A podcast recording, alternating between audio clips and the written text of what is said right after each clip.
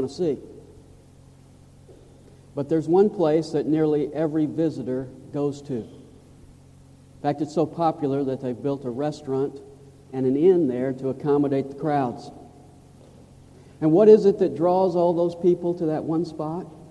Well, it's a geyser. It's not the biggest geyser in Yellowstone, but it's the one you can count on. Every 65 minutes, it shoots a stream of boiling water 170 feet into the air. And it has earned its nickname, Old Faithful. And if you're a Christian, that's a characteristic that ought to mark your life. People ought to be nicknaming you Old Faithful. You ought to be someone that people can count on like clockwork. You see, that's the seventh characteristic of the fruit of the Spirit in Galatians chapter 5, verses 22 and 23. Now, what is faithfulness? Let me give you a simple definition of faithfulness. Faithfulness is consistently doing your duty until your duty is done. Faithfulness is consistently doing your duty until your duty is done. To be faithful, you don't have to have a whole lot of resources. To be faithful, you don't have to have a whole lot of ability. In fact, when Jesus gave the parable of the talents in Matthew 25, he said the master gave to one servant five talents, to another servant two talents, to another servant one talent. And when he returned, here's what he said to the servant with five talents Well done, thou good and faithful servant. And here's what he said to the one with two talents Well done, thou good and faithful servant. You see, they had different abilities and they had different resources, but they were equally faithful. Because faithfulness is not a measure of ability, it's a measure of dependability. And as we've said with all the other characteristics in the fruit of the Spirit, if you want to see an example of faithfulness, just look at God. Doesn't matter where you're at today, God is faithful.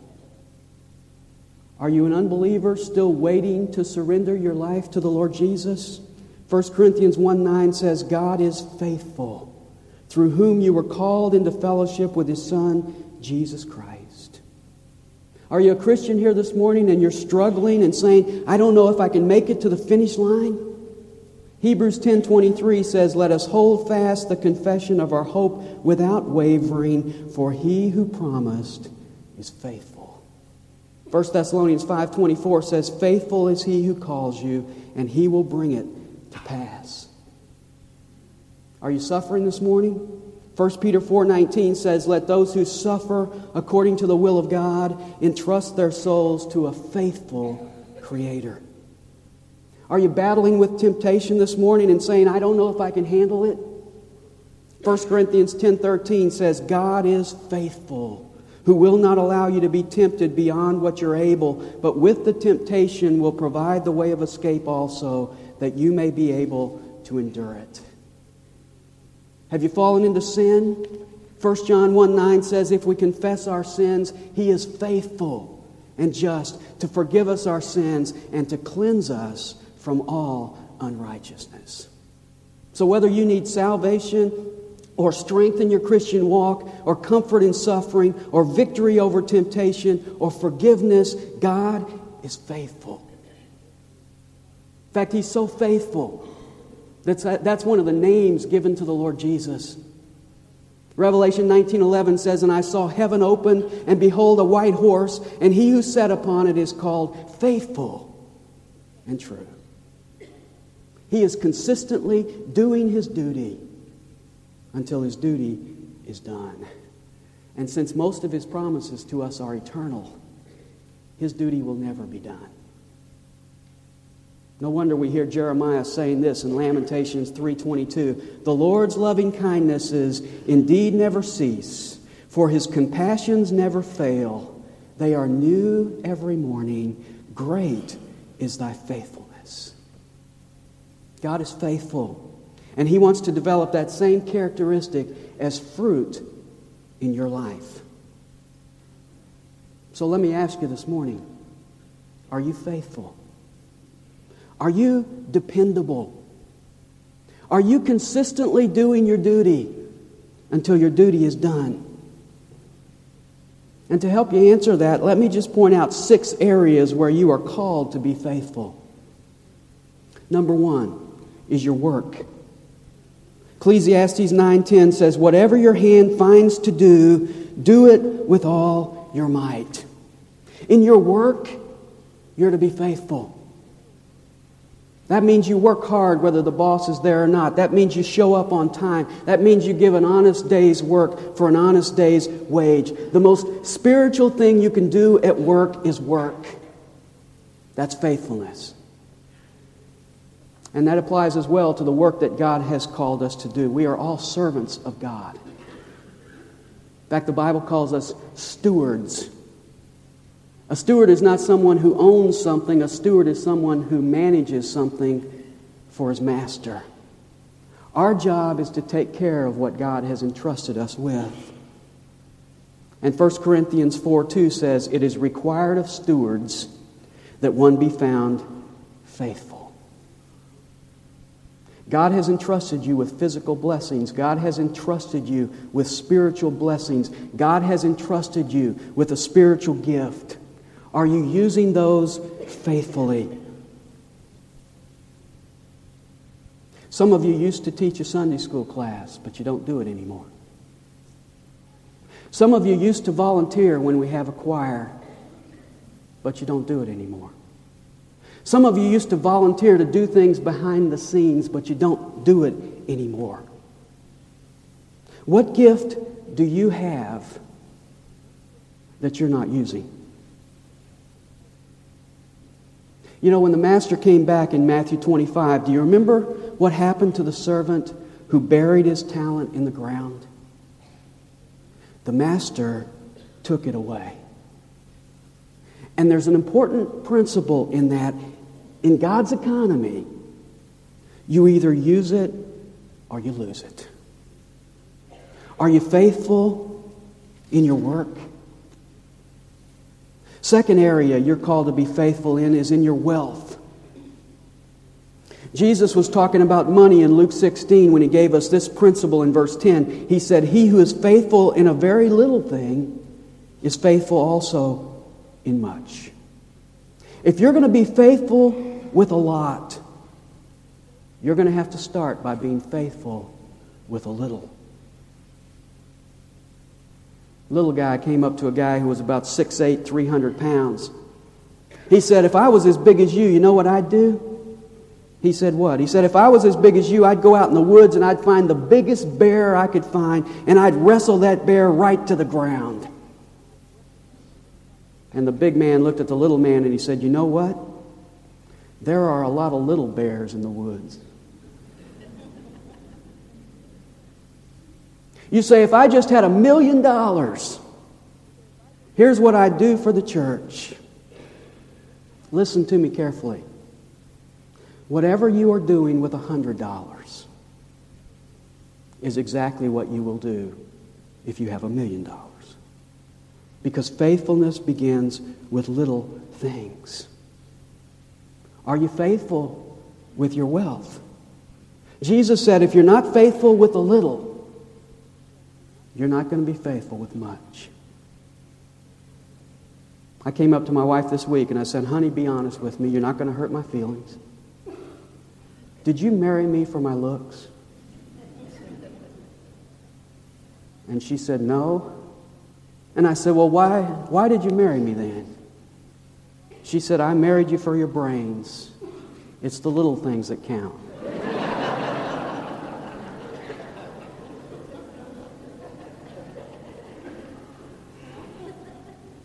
Third area you're to be faithful in is your worship. Hebrews 10:25 says, "We are not to forsake the assembling of ourselves together." God has called us to be faithful in worshiping together. Now, let me ask you this What standard of faithfulness do you require? If your car starts one out of three times, is that okay? If your newspaper arrives every other day, is that all right with you? If your refrigerator stops working for a day or two now and then, do you say, oh, well, it works most of the time? If you miss a couple loan payments, does the bank say, that's all right, 10 out of 12 ain't bad?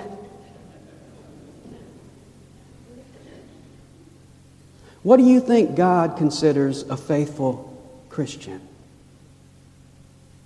If you fail to worship two out of four weeks, you think God considers that faithful? You know, if we just had everybody who came every other Sunday come every Sunday, we'd be overflowing this room. Are you faithful in your worship?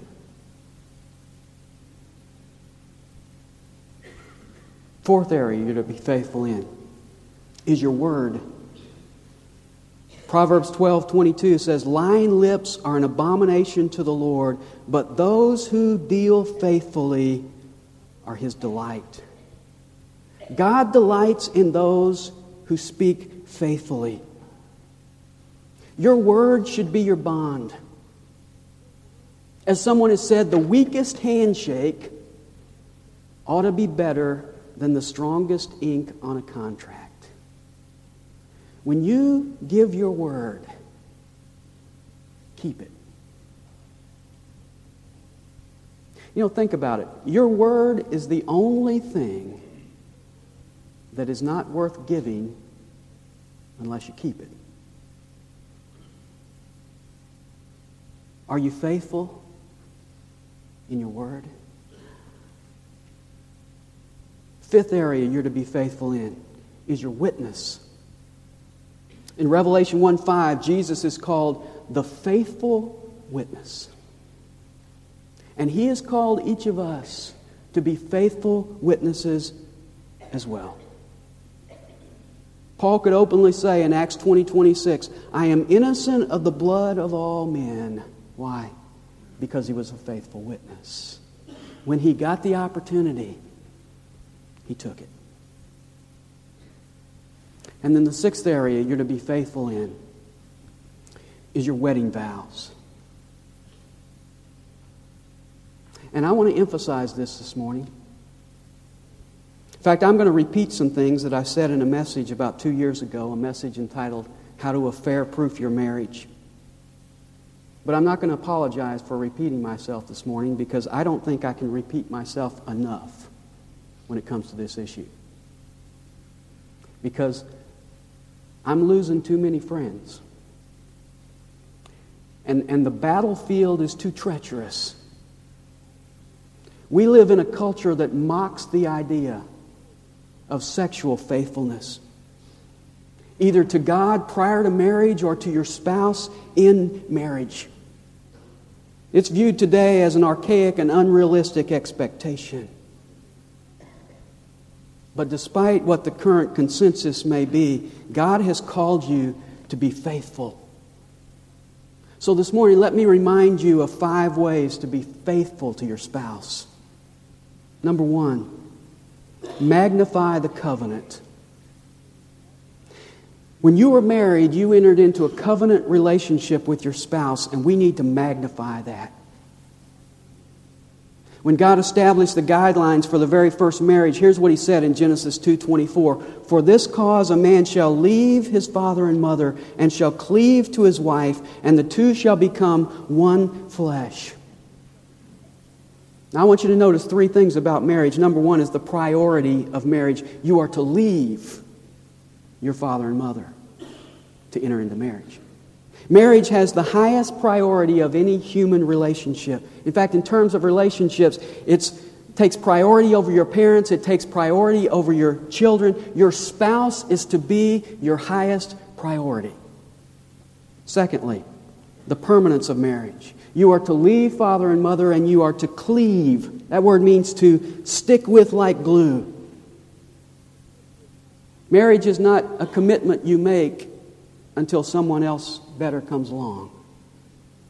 Marriage is a commitment that you make till death do us part.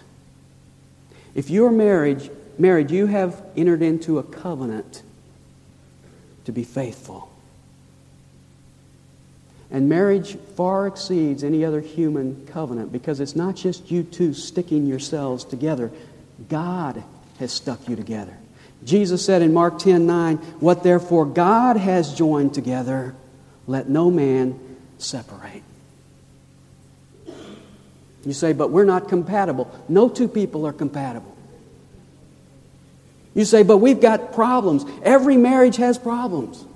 You can't take two sinful people and stick them together without problems. But in the midst of those problems, you are to be coming together rather than coming apart. And then, third, the purpose of marriage. They shall become one flesh. Marriage is the most intimate of all human bonds.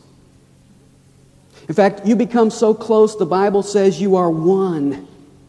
You are one physically, you are one emotionally, you are one spiritually. Someone said marriage is a romance novel, and in the first chapter, both the hero and the heroine die, and they become one new person. And the sexual union is the expression of that oneness. That's why the Bible refers to sexual relations with the term knowing. Genesis 4 1 says, And Adam knew Eve, his wife, and she conceived and bore Cain. Sexual intercourse is the expression of that deepest form of unity and oneness and lifelong commitment. So, if you are going to be faithful, you need to magnify the covenant you have made in marriage and understand that sexual intimacy is the expression of your oneness. Second way you're to be faithful to your spouse is to measure the consequences. Now, God is not prudish. God is not a cosmic killjoy. God thought up sex. It's His idea. And He wants us to enjoy it. In fact, He put Adam and Eve in the garden naked in Genesis chapter 1, and He said, It's very good. But outside the context of marriage, it's very bad because it brings dire consequences. That's why in the Ten Commandments, God said, You shall not commit adultery. That commandment is not given to bring you pain, it is given to bring you protection. It's like a little sign on the interstate at the bottom of the exit ramp that says, Do not enter. You don't resent that sign, you respect that sign because it's there to protect you. God has given this commandment to protect us. In fact, there's no sin as destructive and as damaging as sexual sin. Just think about the consequences. Number one, it's a sin against God, it's breaking His commandment. And if you look at the scriptures, you'll find that the most common commandment in the Old Testament, second only to idolatry, is you shall not commit adultery. And when you come to the New Testament, you will find it's the most common commandment given in the New Testament. God is saying throughout the scriptures, don't do it. And when you do, it's a sin against God. David found that out too late in Psalm 51 4 when he prayed, Against thee and thee only have I sinned. Secondly, it's a sin against your own self. 1 Corinthians 6:18 says every other sin that a man commits is outside the body, but the immoral man sins against his own body. Sexual intercourse is uniquely designed by God to express the physical and spiritual unity of a husband and a wife. So when you get involved sexually with someone else, it's not just skin deep. You are, in some sense, giving a part of yourself away. And that's a part you will never get back. There is no sin in all of Scripture that will cause you more personal damage, physically, psychologically, spiritually, than immorality. Proverbs 6:32 says, "But a man who commits adultery lacks judgment. Whoever does so destroys himself." People today are promoting safe sex.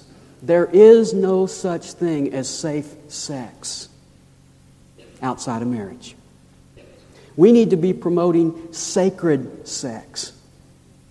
Hebrews 13, 14, or 4 says, Let the marriage bed be undefiled, for fornicators and adulterers God will judge.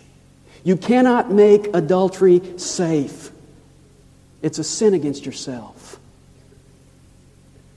It's like Esau who sold his birthright for a bowl of Quaker oats. For a moment of pleasure, he threw away the promises of God. Third consequence it's a sin against your home. Robertson McQuilkin, in his book Biblical Ethics, put it this way Infidelity tells a child, Your mother is not worth much, and your father is a liar and a cheat. Furthermore, honor is not nearly as important as pleasure. In fact, my child, my own satisfaction is more important than you. This is a sin that destroys your home. It is a total betrayal of your spouse, and it brings irreparable damage to your children. Fourth consequence it's a sin against your church. 1 Corinthians 6:15 says, "Do you not know that your bodies are members of Christ himself? Shall I then take the members of Christ and unite them with a prostitute? Never." You say, "Well, my personal sex life is none of your business." Yes, it is. Because we are members of the same body. And then there's a fifth consequence, and that is it's a sin against your world. You are a testimony to the world around you. And what does it say to the world if the gospel doesn't give you the power to control your own sexuality? If you are flirting with adultery, I want you to measure the consequences. It's a sin against God, it's a sin against yourself, it's a sin against your home, it's a sin against your church, it's a sin against your world. Now, let me add a, a footnote here. Jesus said in Matthew 5 28, Everyone who looks on a woman to lust for her has committed adultery already in his heart. Now, just because Jesus said we can commit adultery in our heart, don't jump to the conclusion that there's no difference between physical adultery and mental adultery. Don't start reasoning, well, I've already thought it, I might as well do it. Because, yes, both are sins in God's eyes, but physical adultery carries far greater consequences. It breaks the marriage covenant. It provides grounds for divorce. It violates and defiles another person's body. Adultery of the heart doesn't carry those same consequences. But having said that, let me say this. When you don't address adultery in your heart, you are just one opportunity away from the act of adultery. James put it into an equation in James 1:15. He said, "Then when lust has conceived, it gives birth to sin, and when sin is accomplished, it brings forth death." Interesting that James puts it in the analogy of birth, a sexual kind of analogy. He says, "When you're harboring lust in your heart, you are impregnating yourself, and you will give birth to sinful acts that will lead to death. Paul Harvey told this story about the way an Eskimo hunts down a wolf. He said, First, the Eskimo coats his knife blade with animal blood and allows it to freeze. Then he adds another layer of blood and another until the blade is completely concealed by frozen blood a blood popsicle with the knife as the stick. Next, the hunter fixes his knife in the ground with the blade up. When a wolf follows his sensitive nose to the source of the scent and discovers the bait, he licks it, tasting the fresh blood. He begins to lick faster and more and more vigorously, lapping the blade until the keen edge is bare. Feverishly now, harder and harder, the wolf licks the blade in the Arctic night. So great becomes his craving for blood that the wolf does not notice the razor sharp sting of the naked blade on his own tongue, nor does he recognize the instant at which his insatiable thirst is being satisfied by his own warm blood. His carnivorous appetite just craves more until the dawn finds him dead in the snow. Lust operates that same way. And if you're going to be faithful to your spouse, you better measure the consequences. Third way to be faithful to your spouse is maintain the closeness. The closer you are as husband and wife, the less likely it is for you to stray. So you need to get closer to your spouse. The problem is, like the popular book says, men are from Mars and women are from Venus. If you ever find a guy who says, I understand women, don't trust him because he'll lie about other things. See, if you're married, you don't have to understand all women, you just have to understand one woman. 1 Peter 3 7 says, You husbands likewise live with your wives in an understanding way. You're to understand her and get closer to her. A farmer walked into an attorney's office. The attorney asked, May I help you? And the farmer says, Yeah, I want to get one of those divorces. The attorney said, Well, do you have any grounds? And the farmer said, Yeah, I got about 140 acres. The attorney said, No, you don't understand. Do you have a case? He said, No, I don't have a case. I have a John Deere. The attorney said, No, I mean, do you have a grudge? And the farmer said, Yeah, I got a grudge. That's where I park my John Deere. The attorney said, No, sir, I mean, do you have a suit? And the farmer said, Yes, sir, I got a suit. I wear it to church on Sundays. Well, the exasperated attorney said, Well, sir, does your wife beat you up or anything? And he said, No, sir, we both get up about 4:30. Finally, the attorney says, Okay, let me put it this way. Why do you want a divorce? And the farmer said, That's simple. I can never have a meaningful conversation with her.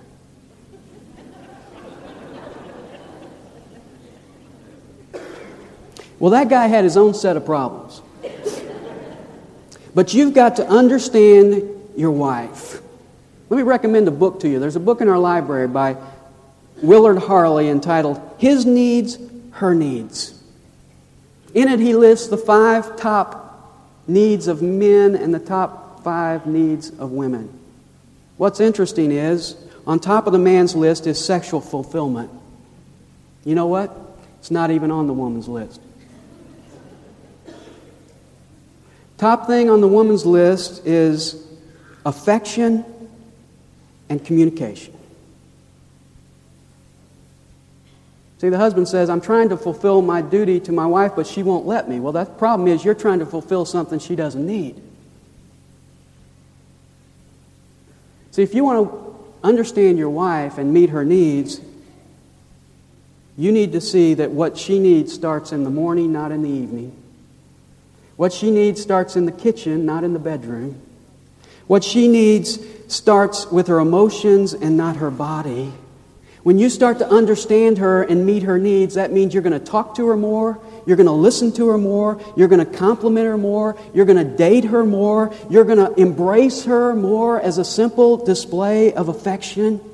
She's not just going to get your undivided attention at 10 p.m. when you want to be intimate. Husbands, you've got to become a student of your wife's needs so that you can meet them. You know what's interesting? When you start meeting your wife's needs, she's going to meet your needs. And in that process, you're going to get to know each other better and you're going to become closer in your oneness. And when you maintain that closeness, you are building faithfulness. Alan Alda's wife put it this way It's real easy to leave your spouse, it's not so easy to leave your best friend. Fourth way to be faithful to your spouse is to minimize the chances.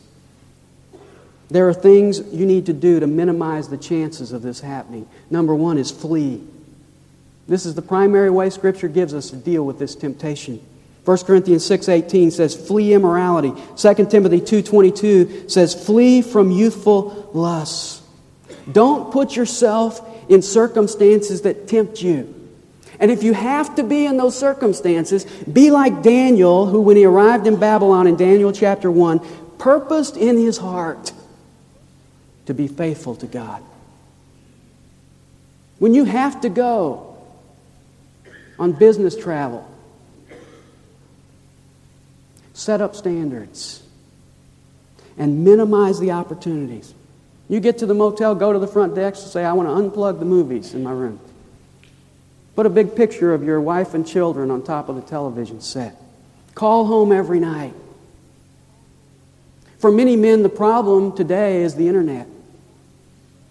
Some of you need to take your computer out of a private room and put it out in a public place. Or some of you need to get it completely out of your home if you can't deal with it. You say, well, that's pretty extreme. Well, let me tell you something. I would rather go overboard than be thrown overboard. Secondly, choose friends carefully. Your friends will either be an encouragement to you in this area or a detriment. I don't know how many times I had someone tell me, well, the guys at work say I ought to ditch my wife. And my response is, what are you doing taking advice from the guys at work?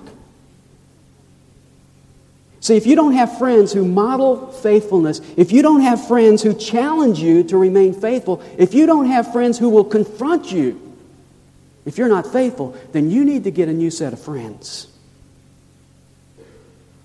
And then, thirdly, guard your mind. There's no such thing as a one night stand. It's always a process, it's always a series of events, and it begins when you do not guard your mind.